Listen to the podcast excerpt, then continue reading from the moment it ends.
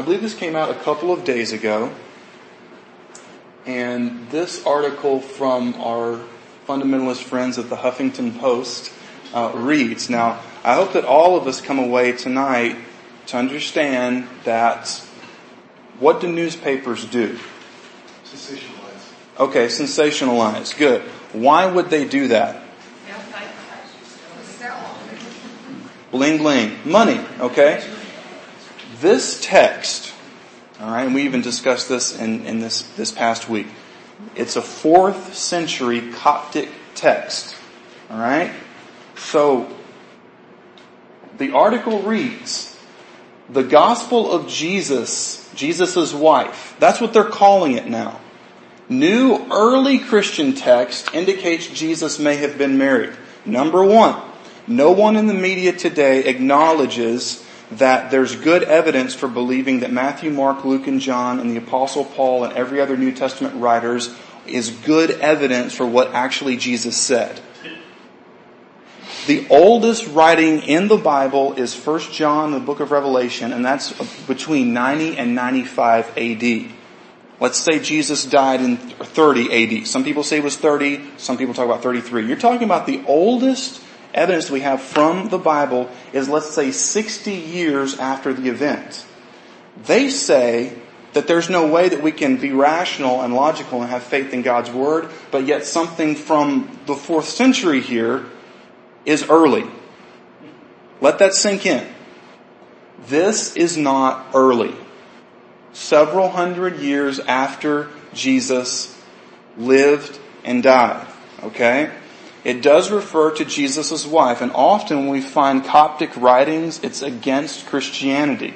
There's a big ancient heresy called the Gnostics, where the Gnostics kind of believed um, that it's the gnosis, it's the knowledge, and it's not about repentance of sin, it's not about faith in Jesus Christ. It just is that you get the knowledge when you just are walking along one day and all of a sudden the knowledge strikes you.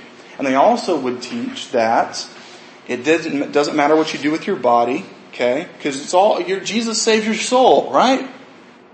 So if, if Jesus and the, and the knowledge is all about your soul, then it doesn't matter what you do physically. New Testament writers slam against that. Paul, presents your bodies as living sacrifices, right? Holy and acceptable unto God. It does matter what we do with our bodies. So even if this is not a forgery, it's probably from a perspective that was anti-Christian to begin with. Not only that, but it's from several centuries later. So I got, I tagged a couple of other articles here. Um, this is one of the first inflammatory articles, alright? And then we can go to our good friends over at the Washington Post, um, right here. And it says, did Jesus have a wife? Okay, about a day later. New historical discovery raises old question. Now the one who's popularizing this is a lady named Karen King. Um, she's a scholar from Harvard, but she's into radical feminism. That's one of her planks. So often what you find with some scholars is that anything that would support their position, they're going to grab for. They're already calling this, once again, Huffington Post, they kill me. It's like, you know, the Sandlot, you're killing me, Smalls. They're already calling this little fragment that they said is a little bit bigger than a stamp the gospel of Jesus.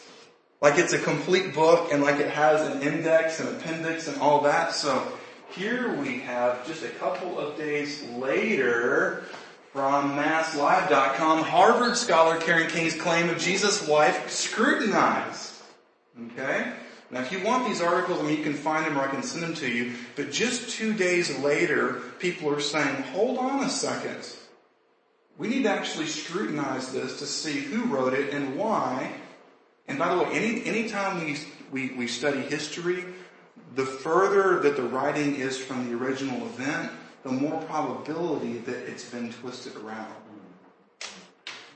And so our question is why can't we trust what was 60 years, and in the case of like the Gospel of Mark, maybe 15 or 20 years from the original event. Why is that not good evidence, but this 4th century Coptic text is early? It's called an agenda. Okay? And then even if, okay, I don't believe that Jesus was married. I don't think he came to have family and kids. I think he came to, to do that. But even if somebody comes up and they're arguing, they say, well Jesus, it says Jesus had a wife. And? I don't believe that Jesus had a wife. I don't believe there's evidence for it. But is there anything wrong with being married? It kind of weirds us out that Jesus would be, if in fact he was, which I don't believe he was at all. But if someone wants to come and, and, and use this to say that Christianity is not true, well that, that has no bearing, right? Once again, say, Jeff, are you saying that Jesus could have been right? No. I mean, I think, and, and, this is an interesting thing too. Josh McDowell discovered this. This blew my mind. Blew my mind. Did you know that, that we could reconstruct the entire New Testament except for 11 verses from just the writings of the early church fathers? They used so much scripture that even if we didn't have one manuscript of the Bible, the New Testament, we could reconstruct all of it just from them quoting Paul and the book of Romans. For all have sinned and fallen short of the glory of God. We could reconstruct the whole thing just from the secondary writings of the early church fathers, aka the guys who were taught by the apostles. Isn't that cool? And I would have thought somewhere along the line somebody would have referred to Jesus and his, his wife. Right? Once again, when people bring things like this and they think it's a defeater for Christianity, you can even concede the argument and say, and? What does that have to do with the resurrection? See. So we can even lean way back, get against the ropes, and they still won't have any type of a knockout punch. So when people throw stuff like this, and Fox News, I heard, I didn't read the article, did a, you know, interview and all this stuff, it's to get viewers, and almost all of this stuff, like when they found Jesus's, uh, the tomb, right? Little ossuary box, and it had Jesus. Uh, there's a book by Richard Bauckham, amazing British scholar.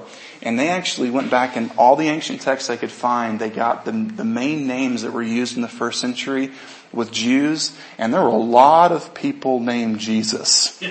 Okay? It was kind of like John today or Jeff. And so just the fact, I mean that's like, you know, going and uncovering, you know, a Confederate grave and, and seeing, you know, like, uh, like Robert and his rifle. It's like, wow, you have the rifle of Robert E. Lee.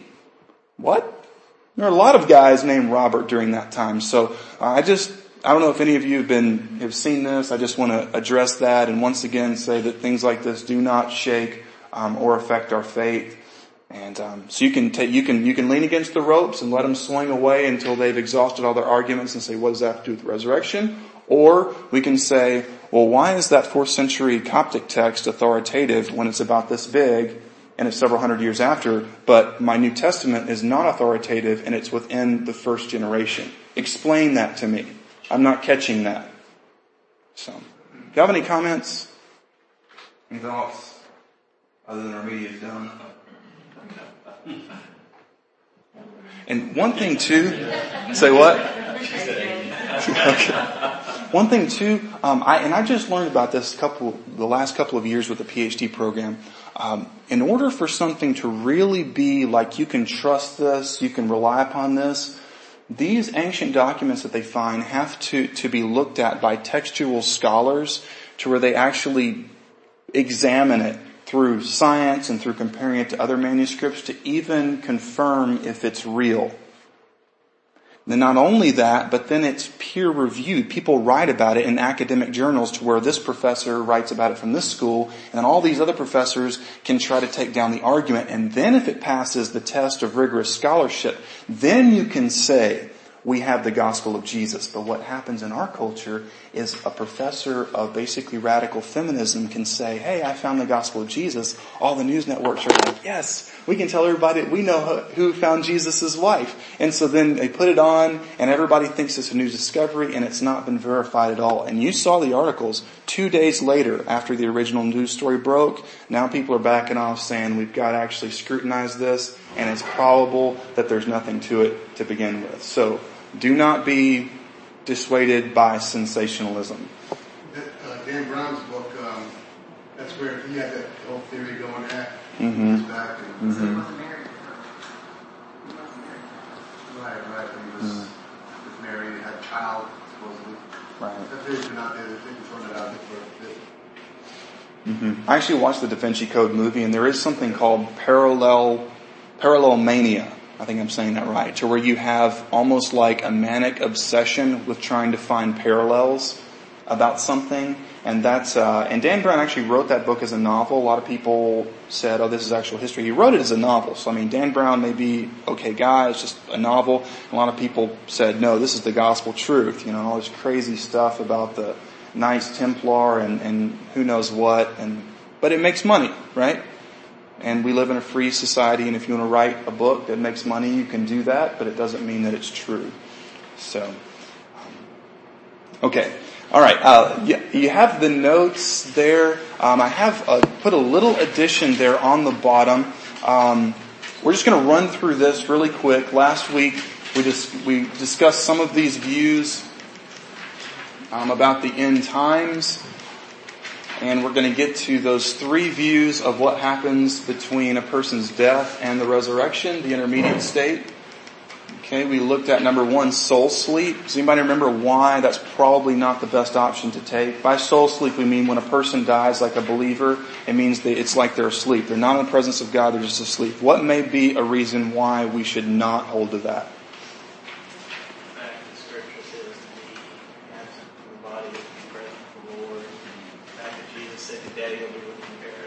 Yeah, good. Right, yeah those annoying Bible verses that are so clear, like if you die, you go to heaven or hell. It's like, okay, all right. So good. Soul sleep. Second, we looked at um, purgatory. We're just going to run through this. We're all on, on the same page. Um, purgatory. Problems with that are multifold. If purgatory is real, then that means that Jesus didn't pay for all of our sin. That we kind of have to help him out. And um, we looked at that last week.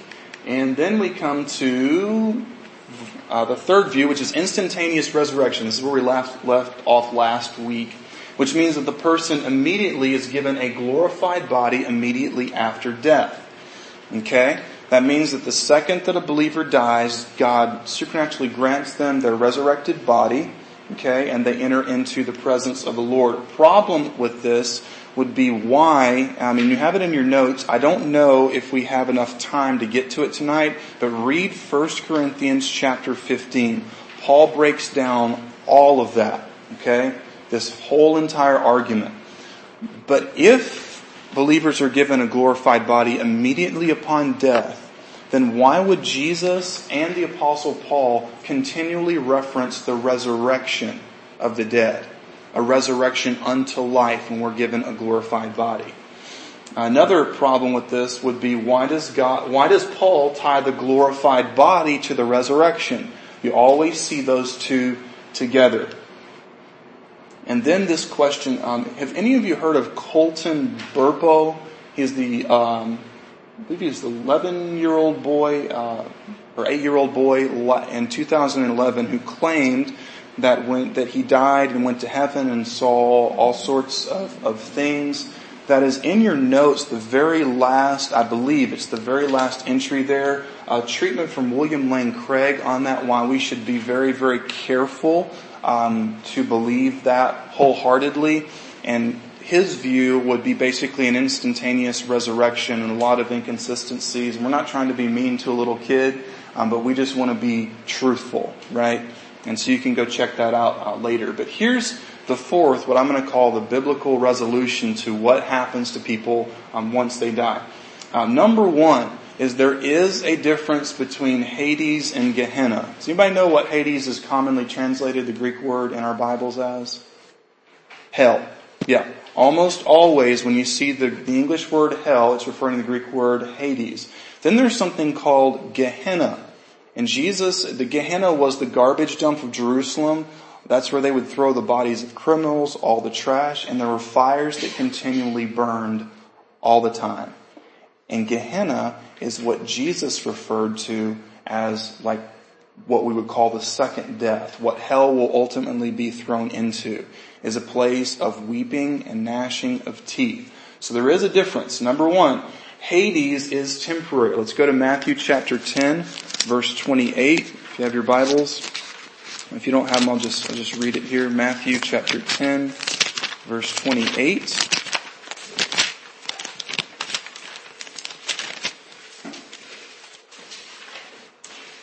Jesus says, and do not fear those who kill the body, but cannot kill the soul. Rather, fear him who can destroy both soul and body in hell. Um, also make a note here, this is not in the PowerPoint, but in Revelation chapter 20, there's the great white throne judgment, and that is where um, it is going to be payday someday, and that is where all of, it says hell will be cast into the lake of fire. Okay? So hell would be, it is hell, it is bad, but it's like a temporary holding cell. Number two, Gehenna is eternal. Mark 9, uh, 43 and 48. And you can check that out later. But Gehenna is what we would call the lake of fire. Okay? So people say, well, does that mean that hell's not going to be forever? Revelation says that hell will be cast into the lake of fire. And we'll talk more about that in just a second. Number three, the righteous dead do not descend to Hades. Alright? Roman Catholics would often confuse Hades with purgatory and there would be some uh, type of connection there. But the righteous dead, um, in Matthew chapter 16, go with me there, chapter 16 verse 18 and 19 says, and Jesus says, and I tell you, you are Peter, and on this rock I will build my church, and the gates of hell or Hades shall not prevail against it. I will give you the keys of the kingdom of heaven, and whatever you bind on earth shall be bound in heaven, and whatever you loose on earth shall be loosed in heaven.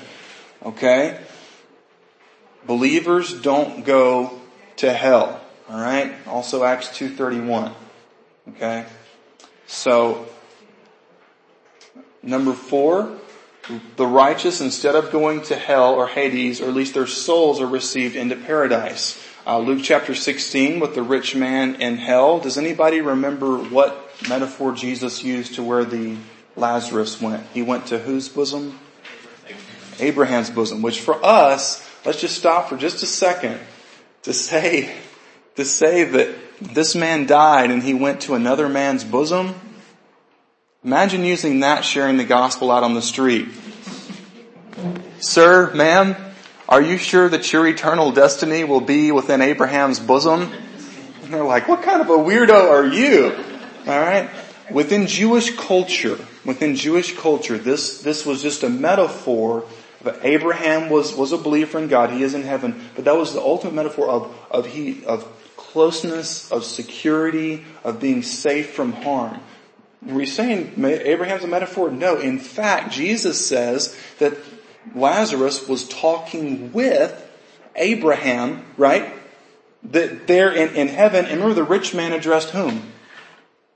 He addressed Abraham, says, can you just put the tip of your finger in water on my tongue and cool? That's crazy. So, right here, um, and also in Luke 23, like you referenced, Ben, Jesus told the man on the cross, the repentant thief, um, when the resurrection comes, you will be with me in paradise. Is that what he told him? He tell him, you will be, have soul sleep until the resurrection.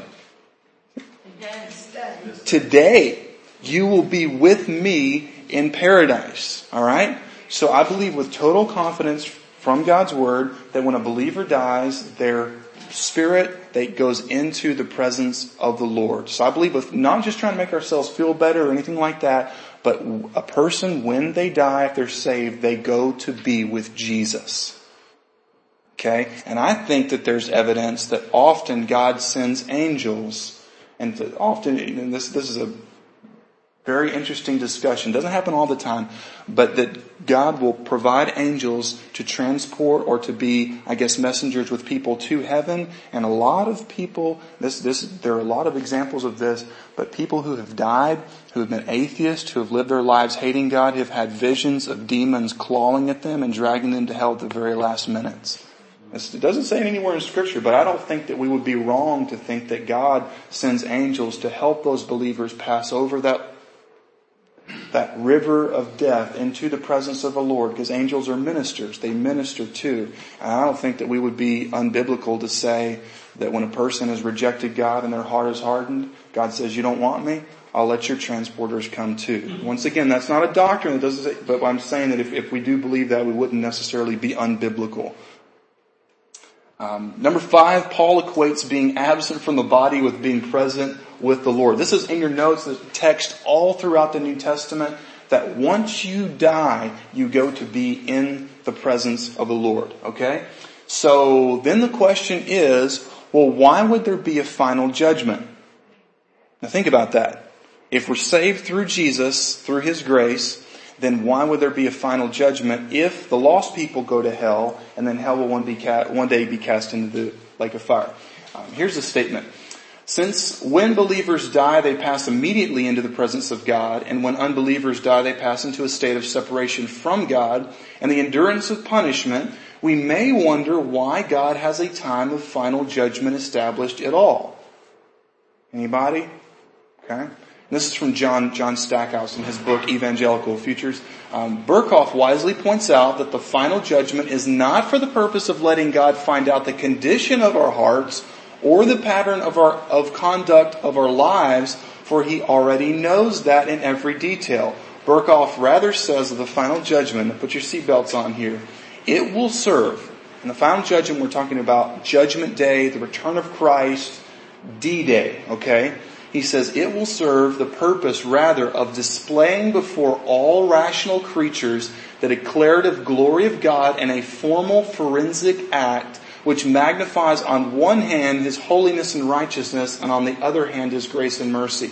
Moreover, it should be borne in mind that the judgment at the last day will differ from that of the death of each individual in more than one respect. It will not be secret but public. It will not pertain to the soul only but also to the body. It will not have reference to a single individual but to all men. Then the question, will we recognize people in heaven? How many of you have ever had anybody ask that before? Like, are we going to know anybody there? Okay. 1 Corinthians 13, 12. The apostle Paul writes, For now we see in a mirror dimly, but then face to face. Now I know in part, then I shall know fully, even as I have been fully known. Translation, we will be recognizable and we will be able to recognize. Now, this gets into a, a really interesting discussion on what we will look like in heaven. Okay? Imagine if you've known someone, you met them when they were 50, you knew them until they were 100, you never knew the, the, the younger them. Like how, how will we be able to know? I don't know how we'll be able to know, but I, I, often think of this. If you've been to someone's house and they've shown you their kid pictures, and let's say they're, they're, they're up in years, you can almost always be like, look, it's a, it's a, it's a mini, you know, whatever their name, it's a mini Jeff. Like you can see those resemblances no matter what age they are most of the time. And so some people say, well, what age will we be in heaven? Well, what happens between that transform, transformation? I'm not really sure. Um, some people say that everybody will be in their prime. Um, and I've heard somebody, some people say, well, that means I'll, I'll, have all my hair back and I'll be back in good shape, you know, not like I am now or, or whatever. I'm going to be back in my good looking days. And I, I always have kind of something that I have to say is, you know, heaven's not going to be a beauty contest. It's, it's our, our happiness in heaven is not going to be our looks. It's not going to be how much hair we have or how skinny we are. Our, our joy in heaven is who we're going to be with. Okay? Now, I mean, does that mean that we're all going to be walking around having to use walkers? I don't think so. Alright? But I do think that the Lord will definitely restore um, our, our bodies. And some people say, well, what is the glorified body? Um, I'm going to jump over to that. Um, read this conclusion here, okay? when we'll talk about the glorified body. Upon death, this is what I think the Bible teaches, alright? As close as I can, as I can get it. Believers immediately go into the presence of Jesus Christ and experience unspeakable joy, whereas unbelievers immediately go to hell, Hades, where they experience torment, misery, and punishment. The future resurrection at the second coming will provide believers with glorified bodies, glorification, where unbelievers will be cast into the lake of fire, which will endure for all of eternity. It's pretty cut and dry, right? And that's what the scripture says. So the question is, what is our, what are our glorified bodies going to be like? Well, we do know it's going to be like our body now, but not like our body now. It is going to be a body. Jesus had his glorified body when he rose from the dead. Jesus was able to eat, remember? When he ate the fish and the bread with the disciples, there's nowhere in the Bible where it says that Jesus put the fish in his mouth, but it fell on the ground like he didn't put it. No, it's a body that was able to enjoy physical food, but it was not limited by space and time. Jesus was able to walk through walls, so forth and so on. So we could say this, if you're going to write it down or remember it, a glorified body is a recognizable you that does not decay. That's it. It's a recognizable you that will not decay. Yes? But Jeff, when you die, I think your soul and your spirit goes and your body's laying in the ground. So maybe all our souls and things don't age like our bodies do. Okay, So okay, yeah. the thing to think about. Good, good point. Um, and that is actually, well, what about believers right now? Do they have their glorified bodies? They do not. That comes at the resurrection, according to, to the Bible. Okay? Well, does that mean that people are just like floating around in the presence of God? No. It says that to be absent from the body is to be present with the Lord. Our body is not who we are. It is our soul or our spirit. That is the real us. And sometimes that image bothers people that we don't have the believers who have died and gone to be with the Lord don't have a physical body like this in front of the Lord. But Paul, throughout the book of Romans, speaks about, and even in Galatians, like, who is going to deliver me from this body of death? The real me wants to serve Christ, but I have this body, I get tired, I get ticked off, I have lust, I have anger, and all of that will be taken away. So really we could say that to be our spirits are in the presence of the Lord is really a better thing than to be absent from the Lord in our physical body. You say, well, when do we get the glorified body? The glorified body is given to us when Jesus returns. And we'll talk about this next week, the second coming of Jesus and the judgment day. My position is that um, whether the rapture comes at the beginning of the seven years, in the middle, or at the end, the return of Christ is at the end of the tribulation. That's when he actually returns and takes names and kicks tail. Alright? That may be a little too crass, but when you read book of Revelation, you're talking about a lot of bloodshed and he's the one who's doing it. That's when we see the side of Jesus that is judgment, righteous judgment. So, um, any, any question? Yeah. On Judgment Day, is that when we get our rewards? We're going to talk about that next week, but but read 2 Corinthians chapter 5. There's going to be a different judgment. For example, this this may help. In Revelation chapter 20, the great white, white throne judgment, believers will not be there. That is unbelievers being judged on the level to which they rejected the knowledge of God. For believers, we do not stand in judgment to God as if He's going to say you get to come in or you don't. What will be judged for us is what we did with what the Lord gave us to use for Him. You say, well, does that mean that He's going to punish us? No, I believe that those rewards have to do with the level of enjoyment that we will have in heaven. Because even the rewards that we get, I think we're going to cast all those crowns before the feet of Jesus. And so, um, and then we'll also talk about next week, what do we do with people who both claim to be saved, and let's say they are, but they cannot stand each other? Seriously. Church problems, like that, they, they can't stand each other point, I'm never going back to church with that person. I will never. Well, how do those people enter into heaven outside of God doing some really weird thing that He alters their personalities to where they're not really themselves anymore? We're going to talk about that question of the, the judgment of the believers called the Bema seat judgment and what God does to us so that heaven wouldn't be heaven with an asterisk. Okay, so I hope that we answered a few few questions tonight. That once I guess we could summarize it this way: that when a believer dies, they go into the presence of the Lord. Their spirit is there. They're not lacking anything. All right, it's not a subclass of existence. It's actually better than us. We will receive our glorified bodies at the return of Christ at the end of the seven years. And I had a video that I was going to show last week that I was going to show this week, but alas, we are out of time. It's a four minute video on a professor who I believe is in his 80s, Roy Fish, Southwestern Seminary, actually taught my parents when they were students there, um, three reasons why we need to share the gospel. these past three weeks, I hope, will be very evangelistic for us, motivating us to share Jesus, because this stuff is not informational. We're talking about real people going to the lake of fire for all eternity, but I mean that, that is, that should be transformational for my heart. So next week, and, uh, and any questions you guys have, just save them up and we'll hopefully knock them out the next couple weeks.